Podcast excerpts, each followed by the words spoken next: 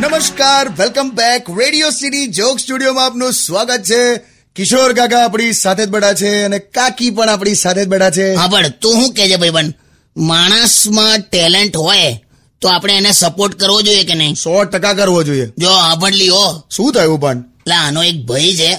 આમ રિધમ વગાડે હા, બહુ મસ્ત ટીંગ ટી ટી ટી ટી ટીંગ ટીંગ અને નાનપણથી આમ અને પણ આ આ તબલા ઢોલક કોંગો બોંગો કશું ના અપાયું બોલો આ લોકોએ પણ મારા દાદાજીને એવું નહોતું ગમતું એમ- એમને એવું નહોતું જોઈતું કે આ છોકરો મ્યુઝિકમાં આગળ જાય કંજૂસ માણસ તારો દાદો એટલે તો ત- તને ખબર ભાઈબંધ શું આ ચંબલની કોતરો કઈ રીતે બની ચંબલની કોતરો કઈ રીતે બની એમ નહીં ખબર આના દાદા પરદાદા એ બાજુ બધા ફરવા ગયેલા તો ગજવામથી આઠ આના પડી ગયા આઠ આના માટે જે એમણે ખોદ્યું ને એ આજે આ કોતરો શું કશું બી બોલો છો તો પેલાને કમ ના અપાયું એકે ઢોલક બોલક બિચારો પછી પિત્તળના વાસણ પર વગાડે